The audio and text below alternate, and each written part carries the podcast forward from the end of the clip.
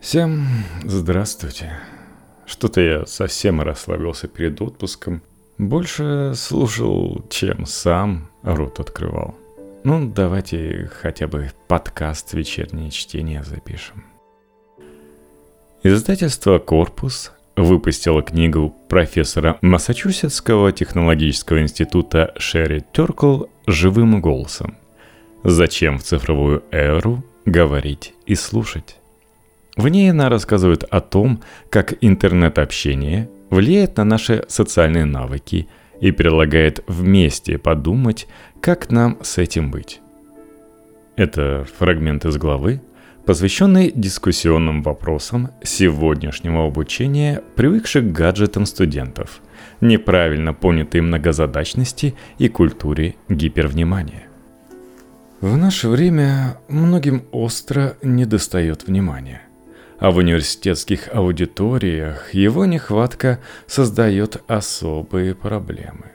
Как-никак, сколько денег, времени и усилий потрачено, чтобы соединить в одной точке именно этих студентов, этого профессора, эти образовательные ресурсы. И все-таки здесь, как и в других сферах деятельности, если в руках у нас оказывается мобильное устройство, нас так и манит многозадачность. В этой ситуации мы идем на поводу у иллюзии. Когда мы считаем, что занимаемся многозадачностью, в реальности наш мозг быстро перескакивает с одного на другое.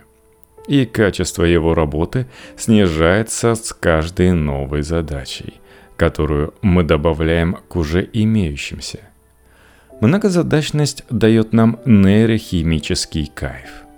Нам кажется, что мы действуем все лучше и лучше, хотя на самом деле все хуже и хуже. Мы уже имели возможность убедиться, что люди, совершающие несколько действий одновременно, не только испытывают трудности с организацией своего времени, но и постепенно забывают, как считывать эмоции других людей – Учащиеся, к примеру, мои студенты, полагают, что обмен сообщениями во время занятий не мешает им вникать в дискуссию на занятии. Но они заблуждаются. Миф о многозадачности всего лишь миф. И все же многозадачность уже стала нормой для учебного процесса. К 2012 году 9 из 10 студентов признавались, что обмениваются сообщениями в аудитории. Широкое распространение онлайн-переписки стало вехой в развитии многозадачного существования. В Коннектикуте нам довелось встретиться с группой старшеклассников. Когда в 2008 году этим ребятам подарили смартфоны – по случаю весенних каникул. У них началась совершенно другая жизнь.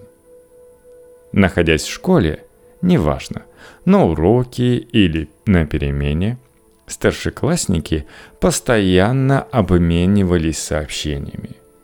Объем переписки во время занятий настолько увеличился, что администрация школы ввела запрет на переписку в классе – Однако молодые люди игнорируют это правило. Причем некоторые утверждают, что вообще о нем не слыхивали. По словам Эндрю, большинство ребят могут переписываться не глядя. Так что главное смотреть на учителя, а под столом можно вовсю выстукивать сообщения.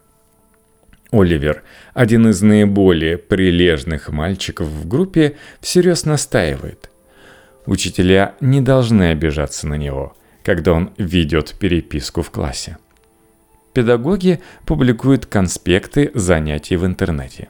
Поэтому Оливер в курсе всего происходящего на уроке. Мальчик говорит об этом так. «Мне всегда скучно. Хочется быть где-то в другом месте, поэтому я то и дело строчу сообщения. Парень признается, что переписка почти лишает его возможности сконцентрироваться. Не удается сосредоточиться на работе, когда посылаешь сообщение или ждешь ответа, и вообще. Столько всего интересного может происходить в телефоне. Несмотря на недавно возникшую проблему с концентрацией, даже в 2008 Оливер полагает, что ситуация всегда будет такой, как сейчас. Как ему представляется, начиная с нынешнего дня, если он почувствует скуку, он сможет тотчас же добавить еще один пласт коммуникации. Таким образом, для Оливера скука осталась в прошлом. На его взгляд, у каждого поколения есть собственный способ реагировать на скуку. В особенности во время занятий. У других поколений было принято обмениваться записками, делать почеркушки или погружаться в себя. Ровесники Оливера могут посылать сообщения и наведываться в Facebook. Парень называет свое поколение везучим. У нас есть классная новая суперсила, чтобы избавиться от скуки. Эйден, друг Оливера, не разделяет его точку зрения. По его мнению, эта классная новая суперсила означает, что все они потеряли способность к концентрации. Может, Оливер и не скучает. Но разве он не заметил, что никому из них не удается сосредоточиться на уроке?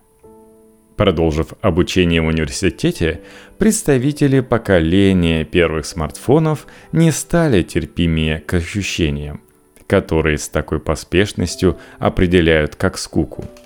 У нас уже была возможность встретиться с Джуди. Я беседовал с ней, когда она училась на третьем курсе. Едва ход занятия слегка замедляется, девушка немедленно бросается к телефону, чтобы прокрутить целую вереницу своих социальных приложений, просто проверяя, что там происходит. По словам Джуди, Ей нравится молниеносно переключаться с одного приложения на другое.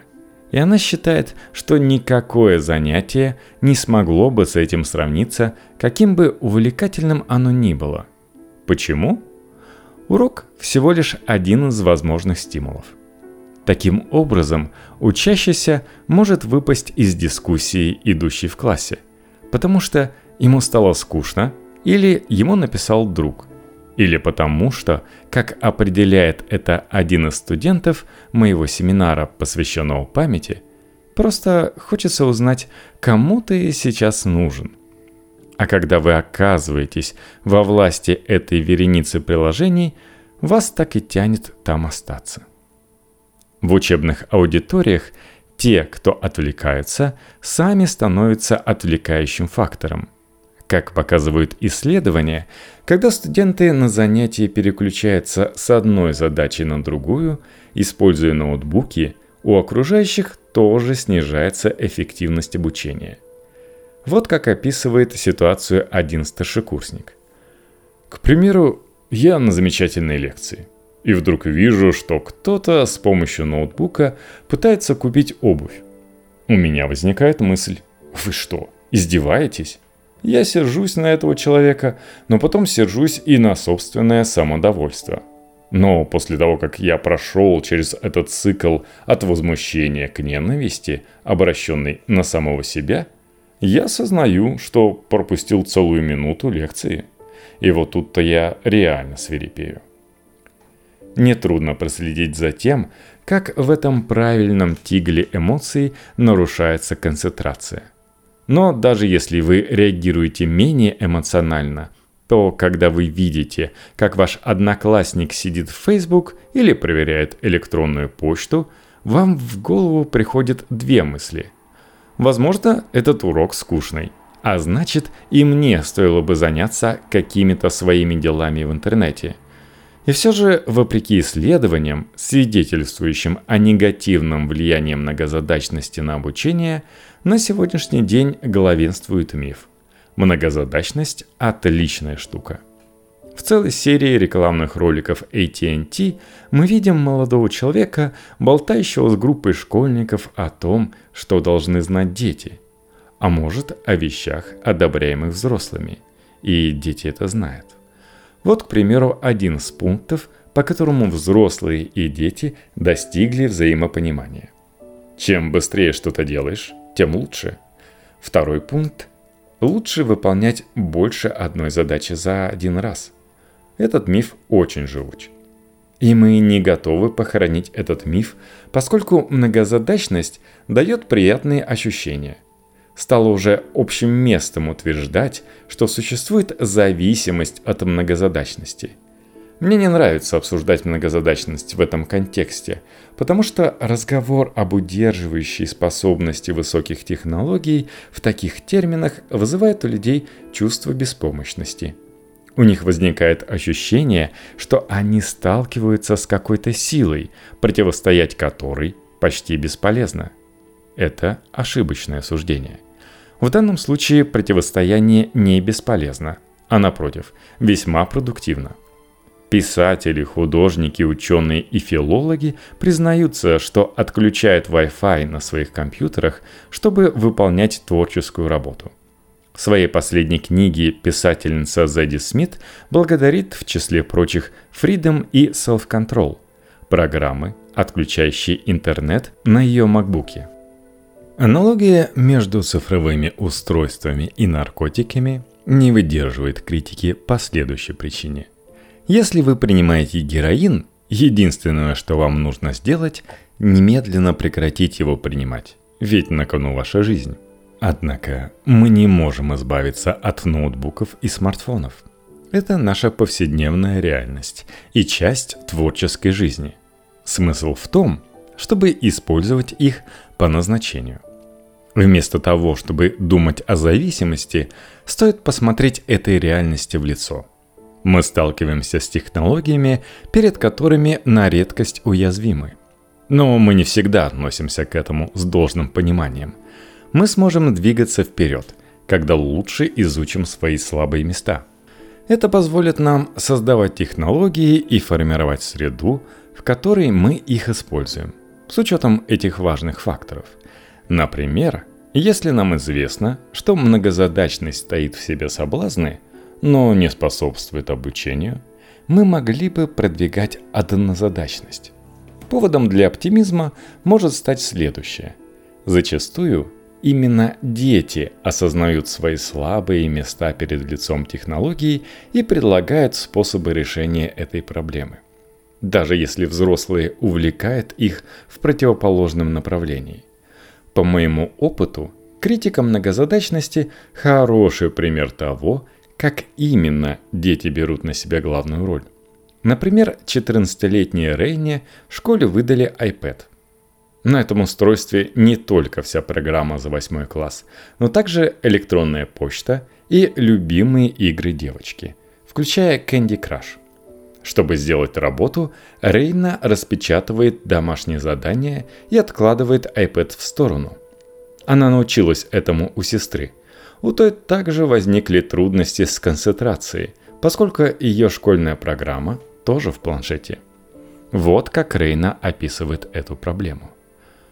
Людям действительно понравился iPad, потому что они могли быстро найти там нужную информацию, находясь на уроке. Но кроме того, он их сильно отвлекал. Например, у моей сестры был iPad, и она сказала, что их переписка с подругой оказалась заблокирована. Но у них еще оставалась возможность переписки по школьной электронной почте. И вот они сидели в классе, притворяясь, что работают а на самом деле отправляли друг другу электронные письма, потому что им было скучно, или делали скриншоты пробных тестов и посылали своим друзьям, которым еще предстояло решить это задание. И вот что еще рассказала моя сестра. Даже если они с друзьями пытались готовиться к тесту, они распечатывали абсолютно все, что у них было на iPad – потому что готовиться становилось намного труднее из-за всяких отвлекающих факторов на iPad, из-за всех этих приложений, которые они могли загрузить. Школьница понимает, Трудно сосредоточиться на теме урока, если у тебя под рукой устройство, которое ассоциируется с играми и сообщениями. Устройство, буквально созданное, чтобы подталкивать человека к многозадачности. К моменту встречи с iPad у Рейны было уже немало преимуществ. Она знала, что такое школа без iPad. Девочка помнила, что прежде меньше отвлекалась. Ей было с чем сравнить. К тому же сестра выступала в качестве ее наставника. Однако постепенно такие школьники, как Крейна, становятся исключением. Те, кто пользуется iPad уже с первых дней школы, не знают, что можно погрузить себя в состояние большей концентрации при помощи устройств, позволяющих выполнять только одну задачу одномоментно. Следовательно, более опытное поколение должно их этому научить. Тот факт, что учащимся приходится распечатывать свои задания, чтобы поменьше смотреть на экраны цифровых устройств, должен дать педагогам пищу для размышлений. А то ведь они из лучших побуждений уже готовы закрыть библиотеки и объявить, что книги себя изжили.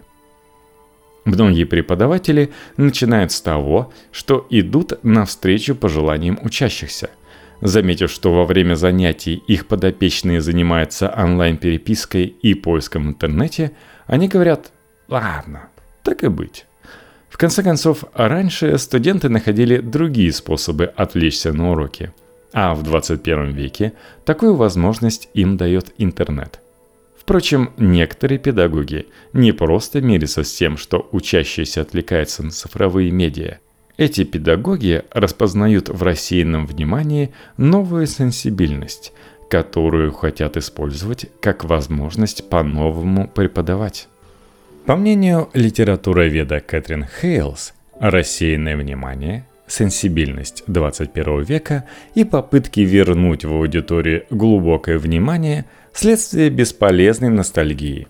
Уже здесь во мне просыпается скептицизм – ведь я вспоминаю о Рене и ее сестре, которым приходилось распечатывать домашнее задание, чтобы не отвлекаться на iPad. Кэтрин Хейлс полагает, что в наши дни у студентов другая манера мышления, так называемое гипервнимание. С учетом реалий школьного класса или университетской аудитории у преподавателей есть выбор – повлиять на учащихся, чтобы они соответствовали образовательной среде – или подогнать образовательную среду под учащихся. Иными словами, для Хейлс здесь нет настоящего выбора. Образование должно впустить в себя культуру гипервнимания. В качестве конструктивного способа сделать это Хейлс приводит в пример эксперименты, проходившие в Университете Южной Калифорнии в кабинете, оснащенном экранами. Один из способов взаимодействия – Google жокейство – Пока спикер делает презентацию, слушатели ищут в сети контент, соответствующий теме выступления, и проецируют его на экраны. Это могут быть сайты с примерами, определениями, изображениями или противоположными взглядами. Другой способ взаимодействия – каналы обратной связи. Пока спикер говорит, слушатели печатают свои комментарии к презентации, осуществляя обратную связь в режиме реального времени – нет никаких сомнений, что Google жакиство соответствует нынешнему моменту. Учащиеся признаются, что им хочется отвлечься, когда во время занятий наступает затишье. Google жакиство как бы говорит «Хорошо, давайте избавимся от моментов затишья». Даже опытные педагоги, хотя они не всегда признаются в этом, начинают ускорять темп своих презентаций PowerPoint так, чтобы составить конкуренцию цифровым устройствам студентов – или же мы призываем студентов, как предлагает Хейлс, во время занятий искать в интернете противоположные взгляды, изображения или комментарии. Или же комментировать самим. Однако есть другой способ ответить учащимся, когда они жалуются, что нуждаются в большей стимуляции, чем та, которую они могут получить во время дискуссии на занятии. Можно сказать им, что мгновение скуки дает возможность углубиться в свое воображение, попробовать мыслить по-новому. Если в аудитории возникает скучный момент, вместо того, чтобы сражаться за внимание студента с еще более пышными технологическими фейерверками, такими как Google жокейство, мы должны убеждать студентов, что это совершенно нормально – побыть в тишине или отвлечься. Можно попробовать внушить им, что такие мгновения, когда человек остается наедине со своими мыслями, обязательно окупятся.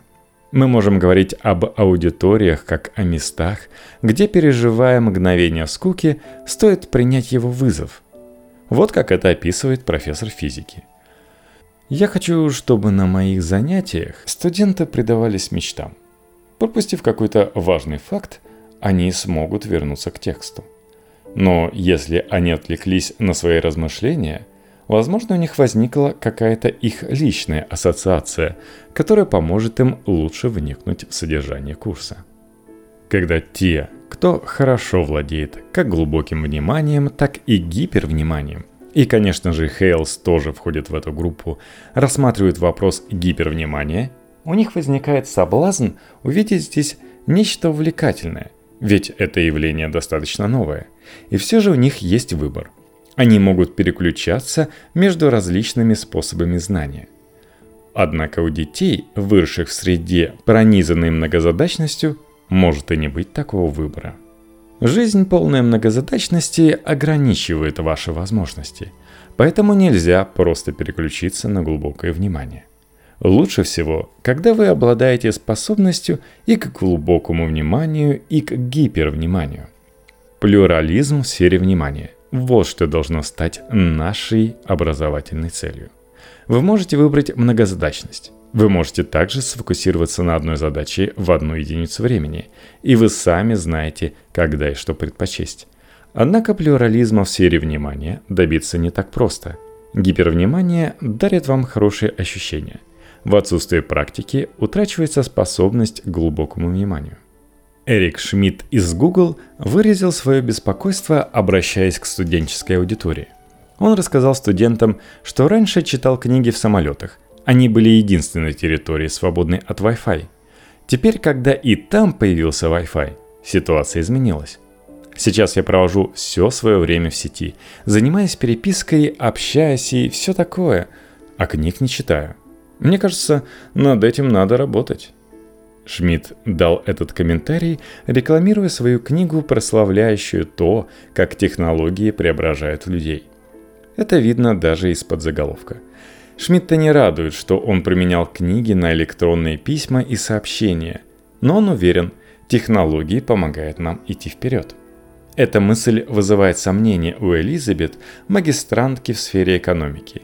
По ее мнению – Именно естественная многозадачность, присущая ее рабочей деятельности, привела к снижению когнитивных способностей. До магистратуры Элизабет работала консультантом.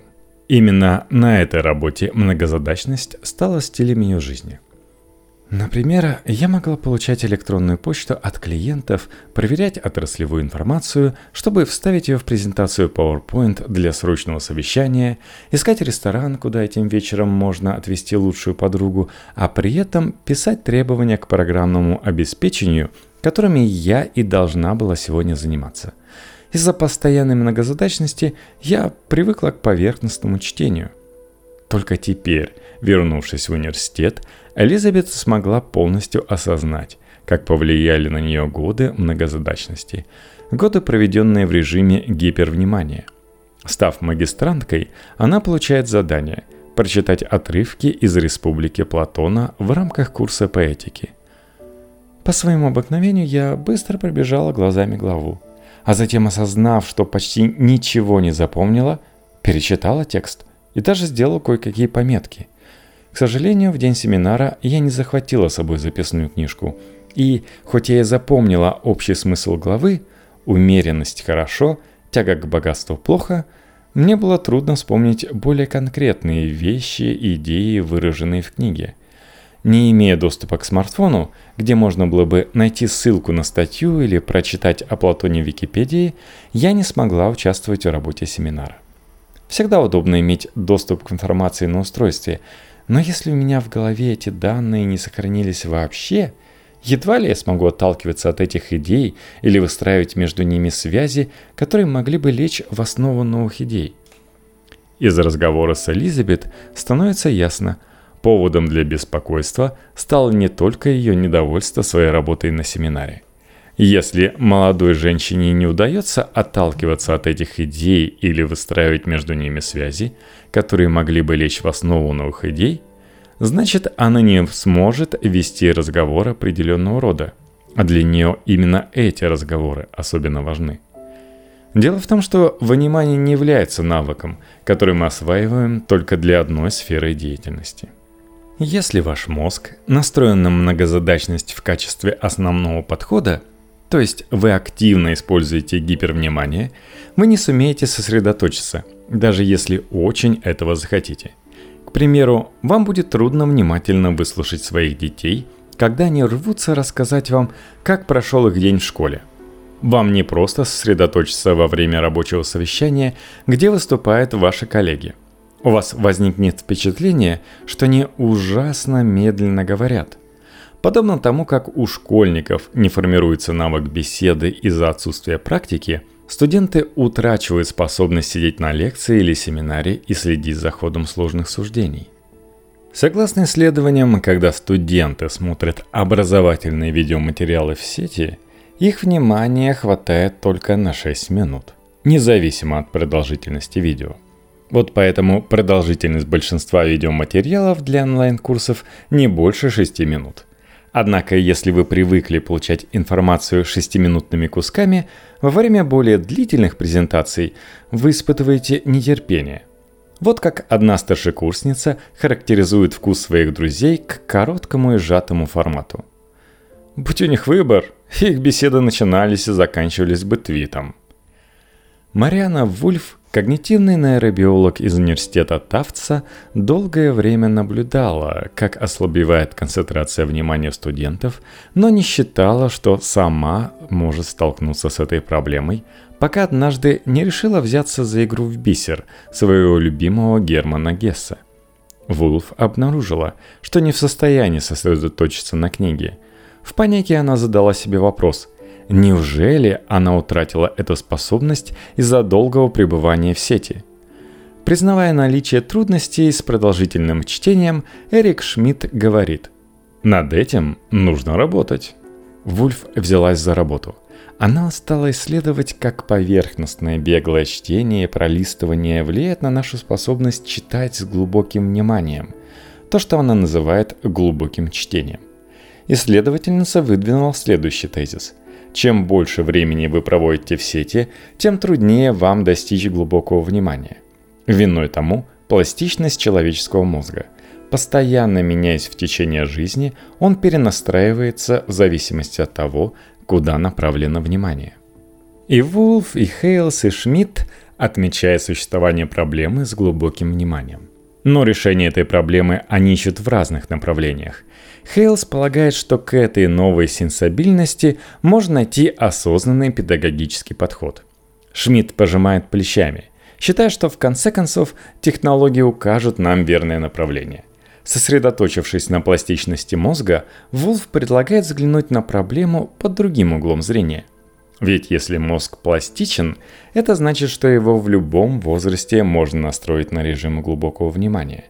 Иными словами, решив, что глубокое внимание ценно, мы можем его развивать. В сущности, именно это открыла для себя Вулф. Хотя у нее возникли трудности с чтением Гесса, она не оставила своих усилий.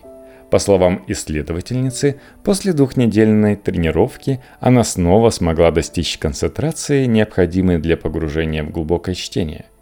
Опыт Вулф подсказывает нам, что можно прибегнуть к педагогической науке, поддерживающей глубокое чтение и однозадачность.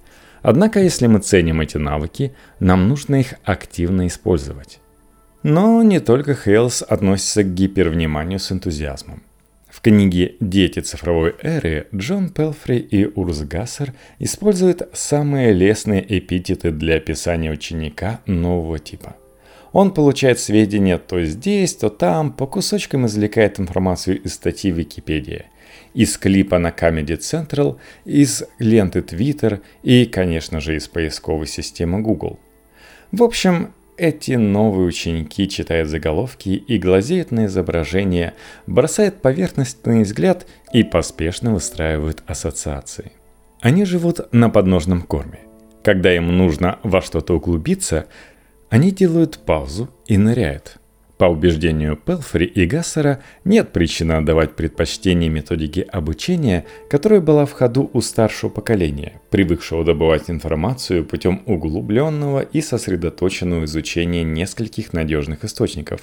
Это просто другой подход – Однако в действительности жизнь на подножном корме приводит к трудностям с внятным изложением фактов, а оно необходимо, к примеру, когда речь идет об исторических или текущих событиях.